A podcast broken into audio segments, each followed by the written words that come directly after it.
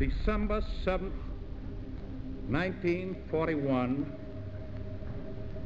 a date which will live in infamy. It's history. It's one small step for man, one giant leap for mankind. The events. Not quite to the noise, Let man. the word go oh, forth. the humanity. From this time and place, The figures. I figures. take pride in the words, Ich bin ein Berliner. if we dig deep in our history and our doctrine and remember that we are not descended from fearful men.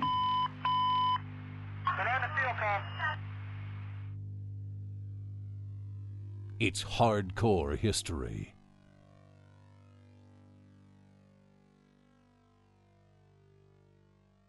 I'm not one of those people who knows with any sort of confidence what's going to happen after I die.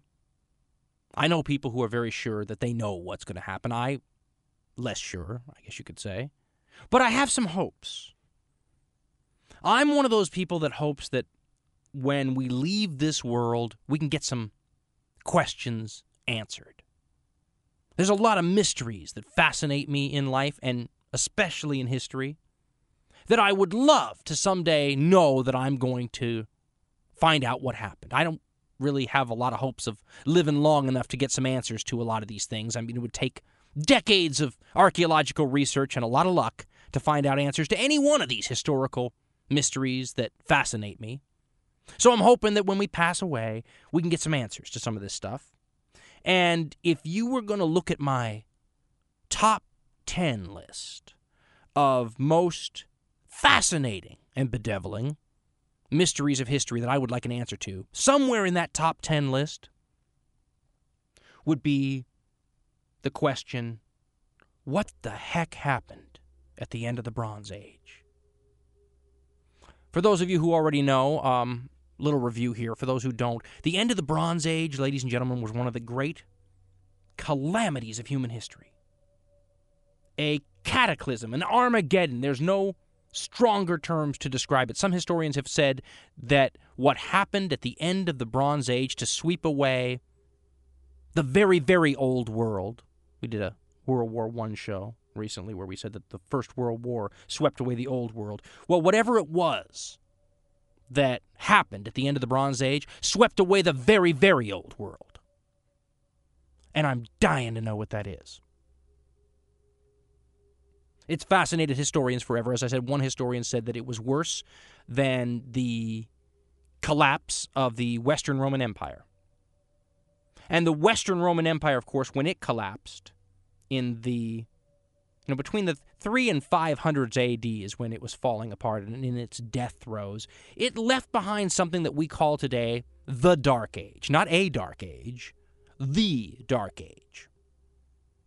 That is the period between the collapse of the Western Roman Empire and the beginning of medieval times.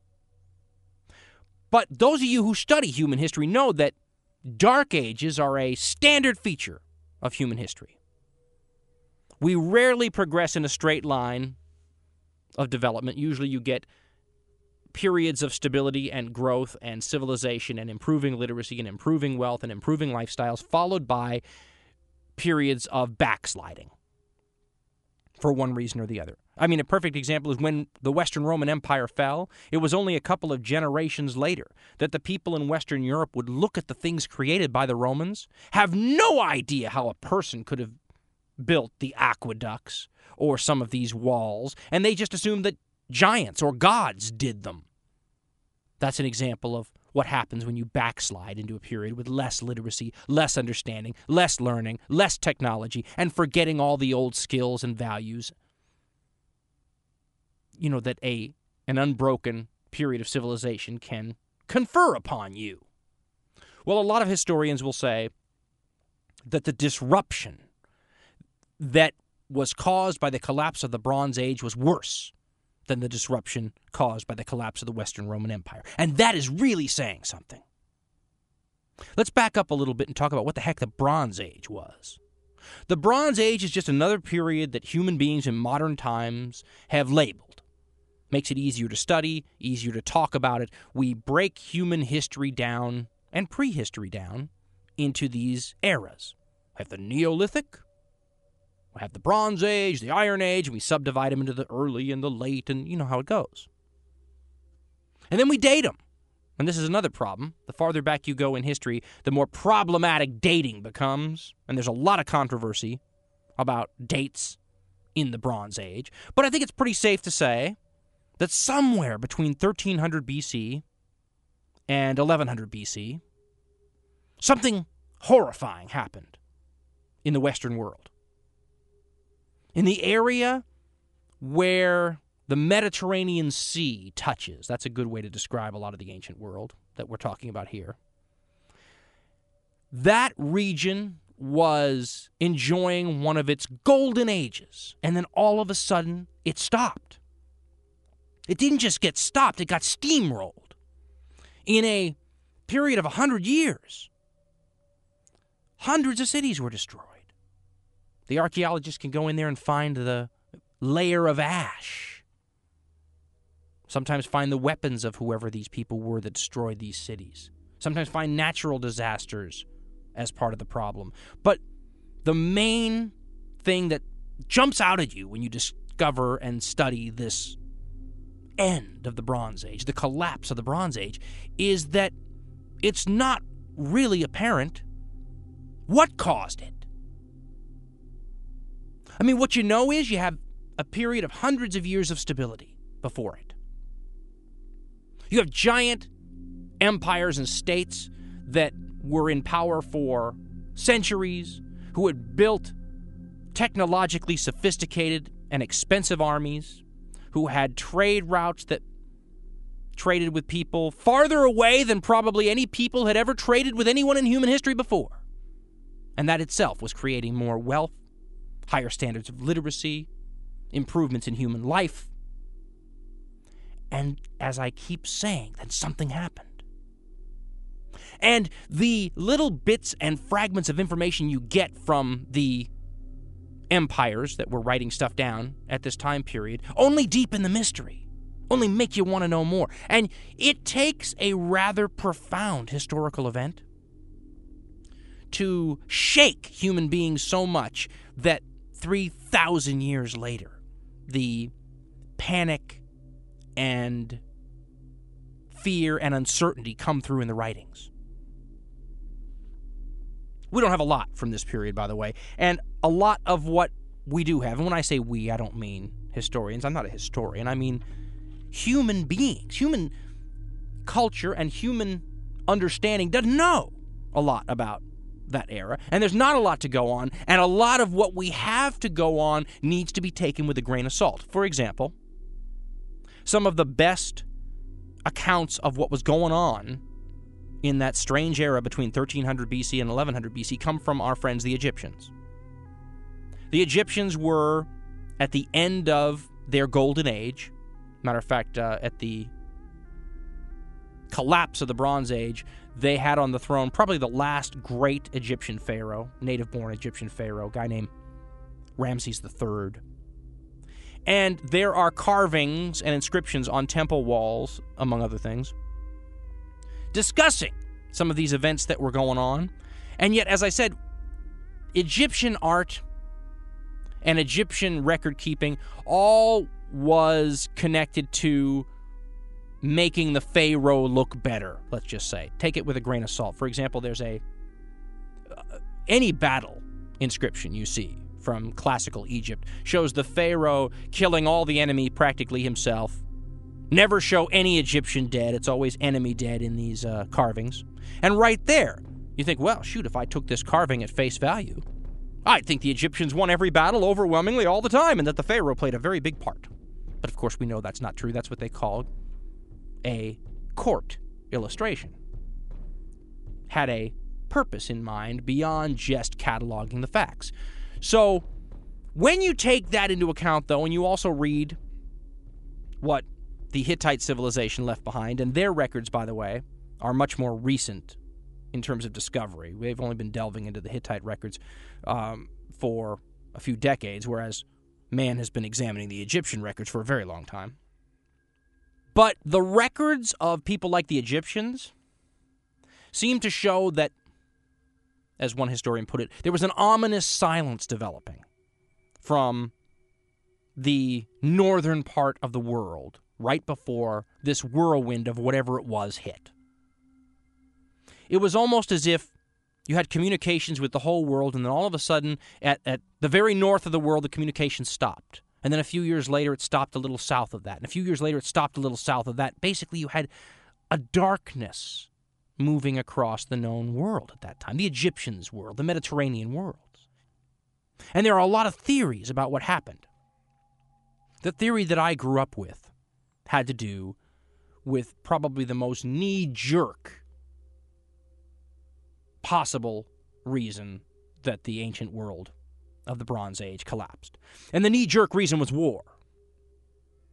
When I was growing up, they would teach us that the reason that these states in the Near East fell, the reason the economies collapsed, the reason the trade routes fell apart, the reason the starvation happened, and the reason all these cities were destroyed was because a foreign invader did it.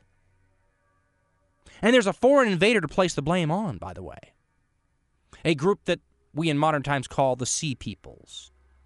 Now, that's not what the Egyptians called them. The Egyptians had names for all of the specific tribes of these peoples of the sea, but modern historians have lumped them all into a group, the peoples of the sea.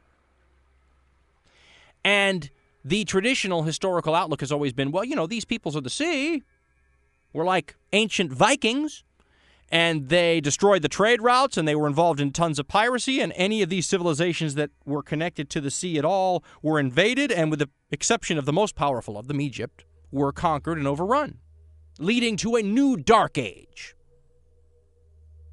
Now there's a lot of historical evidence that would back up such a claim. But more modern historians have been asking interesting questions about the collapse of the Bronze Age and the role that the peoples of the sea played in it. And one of the most interesting questions was a chicken and egg kind of question. Were the sea peoples responsible for the collapse of the Bronze Age? Or was there something about the Bronze Age collapsing that created the conditions where the sea peoples went out and did what they did? And one of the possible reasons some historians have proposed was famine. There's a whole bunch, you know, I got a whole list in front of me of some of the theories out there for the collapse of the ancient world. Climate change is a perfect example of one of them. That crops failed and droughts happened, and there's some historical evidence for that. And that these people who were starving eventually set out to find greener pastures, or in some cases, simply to take food from neighbors they knew had food. And that might account for why these peoples of the sea took to their boats in the first place. There's other theories, by the way, too. Um, natural disasters. I guess you could say drought is a natural disaster and climate change is a natural disaster, but earthquake is a classic regional problem, as are volcanic eruptions. As a matter of fact, near the end of the Bronze Age, the uh, island of Thera, as it was called then, it's known as Santorini now. The island of Santorini uh, had a volcanic eruption that destroyed the majority of the island. Easily could have led to tsunamis. Some historians have said that uh, one of the possible reasons that states who 100 or 200 years before easily would have brushed off these seaborne invasions by peoples of the sea couldn't do this because tsunamis had destroyed their whole naval fleets in port. It's a possibility. As I said, this is one of the great mysteries of history, and all these theories that can be thrown out are tantalizing examples of what historians can put together based on the evidence they can reconstruct. And this is nothing new, by the way. An event that we mentioned earlier, the collapse of the Western Roman Empire, one of the seminal events in, I was going to say modern history, it's really ancient history, but compared to this stuff we're talking about, it's closer to our time period, the collapse of the Roman Empire, the Western Roman Empire, than the end of the Bronze Age was to the Roman Empire. That's how long ago we're talking about. But we still have historians debating what the reason for the fall of the Roman Empire was. And as I said, it's a relatively recent event with lots of documentation compared to the collapse of the Bronze Age, the end of the very, very old world. But to continue on the Roman line of thinking, one of the proposed reasons Rome might have fallen are the so called Volkerwanderung, the wandering of the peoples, the mass migrations of the Germanic tribes. This, too, a classic old history example of what the reasons for the Roman Empire falling might have been. The Goths, the Vandals, the Burgundy, the Lombards, all these Germanic peoples that were putting pressure on the Roman Empire. When I was growing up, one of the things that they would say was, you know, you had this rich civilization that was a temptation to all these dirt poor barbarian German types. Well, the same equation holds true for ancient times. You had these seas of civilization, these oases of great cities and states with lots of wealth and prosperity and intelligent people and money and trade routes and stuff. You had all these dirt poor tribes of human beings who were less civilized, looking longingly towards the wealth. And if some of these natural disasters that we mentioned earlier also came into play, that might have been enough to push some of these peoples, these barbarians, for lack of a better word, over the edge. And that's what the records from Egypt seem to show. We don't know why the sea people showed up, but the Egyptian records make it clear that they did. And that it was a difficult foe for them to face. I'll give you an example. There's an inscription on um, Ramses III's mortuary temple in a place called Thebes, not Greek Thebes, Egyptian Thebes. And um, the inscription says, cutting to the middle. As for the foreign countries, they made a conspiracy in their islands. All at once, the lands were on the move, scattered in war. No country could stand before their arms. Hatti, Kizzuwatna, Carchemish, Arzawa, and Aliyah were all cut off. A camp was set up in one place in Amuru. They desolated its people, and its land was like that which has never come into being. They were advancing on Egypt while the flame was prepared before them. Their league was Peliset, Sheker, Shekelesh, Denyen, and Weshesh, united lands. They laid their hands upon the lands to the very circuit of the earth, their hearts confident and trusting that our plans will succeed. Ramses is telling you about a conspiracy. He's telling you that these people, who all lived to the north of Egypt, these waterborne people, were working together. And that they were striking these other lands that the Egyptians mentioned that were all wiped out. And the Egyptians knew they were gone because the Egyptians had kept regular written contact with all these other states, and then all of a sudden the contact would just cease. Or sometimes they'd get a panicked letter saying, Help us, send aid, you know, we're under attack, or we've got this problem, or what, and then nothing. Uh, Ramses, in typical Egyptian pharaonic boasting, then said of what happened with these people who made a conspiracy to attack the great states of the region. He says, I slew the Denyen in their isles. The Tjeker and the Peliset were made ashes.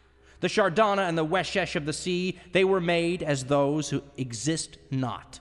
Taken captive at one time, brought as captives to Egypt like the sand of the shore. I settled them in strongholds bound in my name. Numerous were their classes, as in hundreds of thousands. I taxed them all in clothing and grain from the storehouses and granaries each year.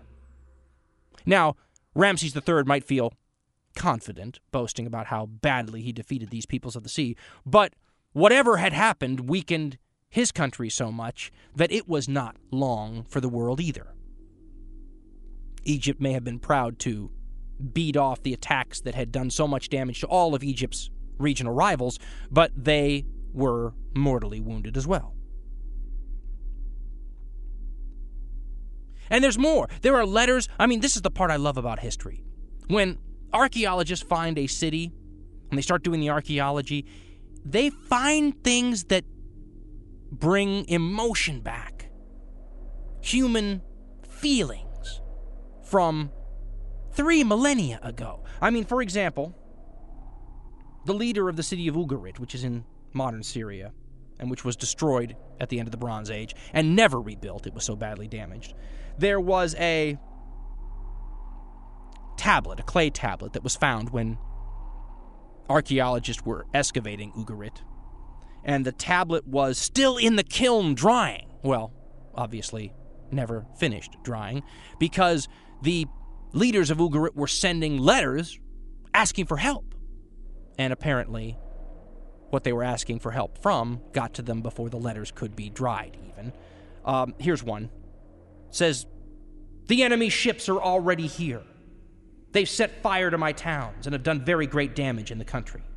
This is a letter, by the way, from one of the leaders of Ugarit to the Egyptian pharaoh.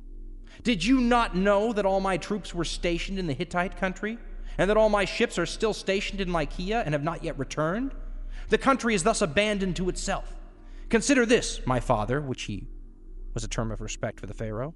Consider this, my father. There are seven enemy ships that have come and done very great damage. Now, if there are any more enemy ships, let me know about them so I can decide what to do. Well, whoever wrote that tablet almost assuredly died in whatever happened at Ugarit before that tablet dried in the kiln. As I said, you can hear the panic. And by the way, whatever did happen at the end of the Bronze Age left all these wealthy cities in ruin. The civilization in what's now Turkey would not get back to its former glory for another thousand years. The Greeks were plunged into a dark age. The literacy plummeted. Whole languages disappeared. International trade was devastated. And as I said, when I was growing up, all the blame for this cataclysm was put on the sea peoples. So, who were these sea peoples? If they're going to get all the blame, might as well know a little something about them. Well, there are lots of theories. Lots of good books out there, too, you can get on the collapse of the Bronze Age, the coming of the Greeks. Those are some of the names, by the way. And, um, and just what it was that was occurring. One of the problems we have, by the way, is that many of these ancient writings, especially the Egyptians, don't give you vowels A, E, I, O, U. So a lot of the names that historians have found for these tribes that make up these sea peoples, they were not one people, a bunch of different tribes. The Egyptians just named them all, uh, and we call them sea peoples. The names are without the vowels. So, for example, one of the sea peoples that we're pretty confident we have the name, we, human beings, have the name for, are the Peliset. But the Peliset in the inscriptions are written as P L S T. You put an E in there, historians do, archaeologists do, in the hopes that an EA sound is the most likely sound you might end up with. And the Peliset, historians are pretty confident, ended up settling in the area we call the Levant now, which is where Syria and the Holy Land is, mixing with the indigenous population and becoming the Philistines. And if you wonder who the Philistines are, they, of course, of biblical fame, just pronounce the name Philistine differently Philistine. And you get Palestine and Palestinian pretty easily. The Peliset were believed to have settled as the Vikings did in eastern Great Britain, for example. I told you you can compare the, the Vikings and the Sea Peoples in a lot of ways. All seaborne raiders, maybe, have similar things about them. But when the Peliset mixed with the local Canaanite population, you ended up with a new peoples who would then play a big role in that region after that dark age period, after the collapse of the Bronze Age, lifted. As a matter of fact, that to give you a time frame reference, you have the collapse of the Bronze Age, you have this terrible dark age afterwards, and then the next era where human beings are again on the march of civilization is the era cataloged in the Hebrew Bible, where the Philistines, as I said, play a big role. So, who were these people? The Peliset just one, but you had the Lukka and the Shekelesh and all these different, the Shardana. Who are these people? Well, historians have been trying to piece this together forever, and they use the words of the tribal names because that's all you have to go on. In the same way that you can say, well, Peliset, Philistine, Palestine, they try to do that with all the names, but the rest of the names are not as obvious as Peliset. But historians have identified some of these Sea People tribes they think ended up founding Sicily and Sardinia and Lycia, which is in Turkey. One of these tribes may even be an Israeli Hebrew tribe of Dan, although doubtful, but it's been proposed. And some of these Sea People tribes may also be the same groups of people who attacked Troy in Homer's Trojan Wars. We like to say it was the Greeks, but remember, the people in Greece during the period we're talking about were really more proto Greeks. You know, they would become the Greeks we know today. And the Achaeans, who were the people, the Greek people who fought the Trojans in the Trojan War, may have been one of these sea people tribes. We don't know. Lots of theories. There are even theories out there, to get a little more out there, that uh, Atlantis, the legend of Atlantis, dates from this period, and that Atlantis was the island of Thera, or Santorini, and that when Plato wrote about an advanced culture on an island that was destroyed, that he was talking about a Minoan type of civilization, which certainly would have seemed advanced to the people who came in the Dark Age after the golden years of the Bronze Age. Um, it may have been Thera or Santorini, and that the eruption of the volcano there um, was part of what prompted the dominoes that ended up with the collapse of the Bronze Age. In other words, you have a violent volcanic eruption followed by a tsunami, followed by drought, followed by destruction, followed by migrations of peoples, and once you know it's it's it's funny, ladies and gentlemen. But when you realize, just look at our modern culture, how intertwined it all is, and how if you removed one of the important pillars, you know, like a pick up sticks game, and you pulled an important stick out, the whole house of cards could come down. Well, there's a lot of theories about the end of the Bronze Age which suggest that something like a systems collapse was at work. That the region had become so dependent on its system, the trade routes, for example, but many others, to survive, that the population levels in the region were allowed to reach unnatural sizes because you could feed more people because these trade routes were so productive and rich, that once those trading routes became endangered, once they stopped providing the food and necessities of life that the people in that part of the world had become accustomed to, that the populations had exploded to sizes that could only be fed through these far-flung trade routes, that it would that that might have been the crucial stick holding up their house of cards. That might have been the key domino that once it was tipped over, all these other effects happened, wiping out a world that was tenuously hanging by that little teeny stick in the pick up sticks game. Well, I don't pretend to know. As I said at the beginning of this piece, for me, if I get to have 10 mysteries of human history solved for me when I pass out of this world onto the other side, uh, that's one of the ones I'd like to know. Because in all human history, that's one of the great, horrific events. And if you can only imagine living through it, it would seem as though your whole world fell apart. And a hundred years after the collapse of the Bronze Age, that area of the world is unrecognizable. The states that had existed and were powerful before the coming of the Sea People and all these events were mostly gone. Egypt was a shadow of its former self. New powers were arising in the east. Babylon was back. Assyria was on the march. The Elamites in Persia. The new proto Greeks in Greece. This was the new world, the post sea people's world. And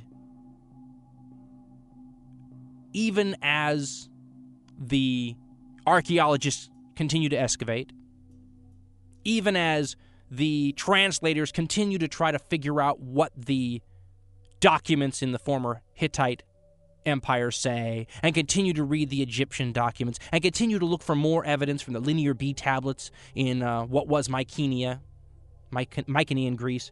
Um, as more of this info becomes available, we may yet find out what happened at this most crucial crossroads of human history but I'm figuring it's not going to happen in my lifetime. But you know, just because I won't find out exactly what happened to end the Bronze Age doesn't mean there isn't important stuff that we can learn from the collapse of that system. If nothing else, it's a cautionary tale, isn't it?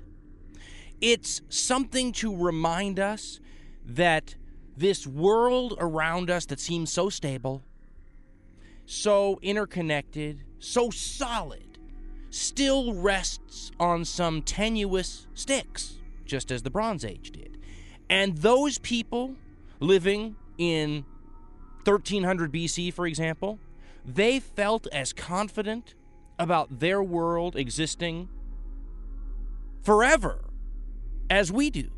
It's a human thing. You look around you, everything looks permanent. You can't imagine change on the sort of scale that the people who lived through the collapse of the Bronze Age had to deal with. And yet, history shows that set of circumstances reappearing over and over and over again. It's like we said human civilization progresses like the bunny hop dance two steps forward, one step back. I think you can make a case we have had in the modern world a very long period of unbroken civilization to build upon.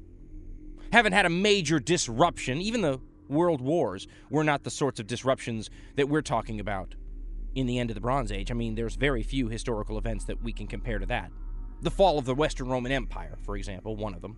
But imagine if something that was a major pillar of our society now went down. How much more or less likely would we be able to handle a systems collapse than our ancestors did? Because if history shows anything, it shows that eventually systems collapse. If you'd like to help spread the word about hardcore history, vote for the show on podcastalley.com. December 7th, 1941, a date which will live in infamy. It's history. It's one small step for man, one giant leap for mankind. The events sondern die Vernichtung der jüdischen Rasse in Europa.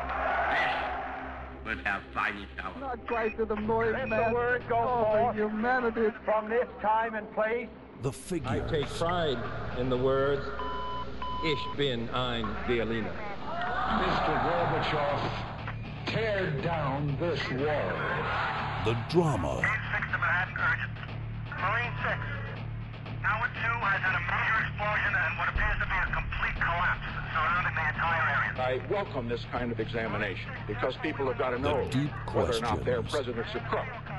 Well, I'm not a crook. If we dig deep in our history and our doctrine and remember that we are not descended from fearful men.